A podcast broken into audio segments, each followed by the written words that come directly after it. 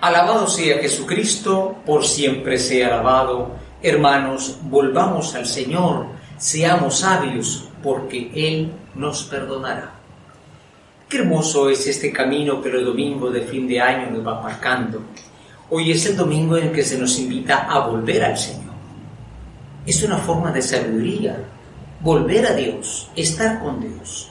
Muchas veces con el pecado equivocadamente nos alejamos de Dios, cuando lejos de Él pues no tenemos ni la sabiduría, ni la fuerza, ni la vida. Y también es un domingo misionero porque hay muchos en el mundo que somos o estamos como el hermano mayor, vamos a ver la parábola, que se desinteresó por su hermano. Él hizo lo malo, yo vivo mi mundo. Interesante pues volver al Señor porque el Señor es misericordioso.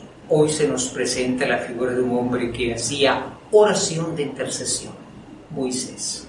El pueblo peca, se hace un ídolo, se enoja, dice el Señor, ¿verdad? Dice, voy a destruir a este pueblo y a ti te daré un pueblo grande. Y Moisés, que es un hombre humilde, noble y sabio, le dice, no, Señor, perdónanos.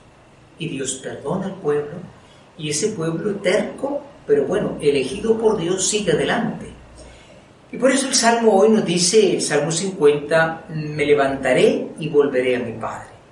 Porque no se trata de no caer en la vida, sino de levantarse con ayuda de Dios y volver a este Dios que tenemos muchas veces una imagen tremenda de Dios, un castigador, o por lo menos el mundo actual se ríe de la religión porque no conoce lo que es el corazón de Dios. Por eso San Pablo hoy en la carta a Timoteo nos indica, miren, tengamos confianza. Dios no mandó a su Hijo a castigarnos, a destruirnos, Él fue más que Moisés, porque Moisés intercedió en cambio, Cristo dio su vida por nosotros. Esto nos infunde confianza. Volvamos al Señor y Él nos perdonará. Naturalmente hoy, hermanos, la parábola mm, del Hijo Pródigo, que Papa Francisco le llama del Padre Pródigo, pródigo quiere decir abundante. Hijo pródigo es que derrochó los bienes y el Padre pródigo es que te derrocha misericordia. Vamos a verlo todos sabemos la historia, la hemos escuchado.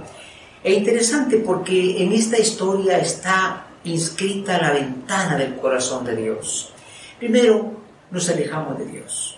Nos perdemos en vicios, nos perdemos en corrupción, nos perdemos en todo y esto nos daña.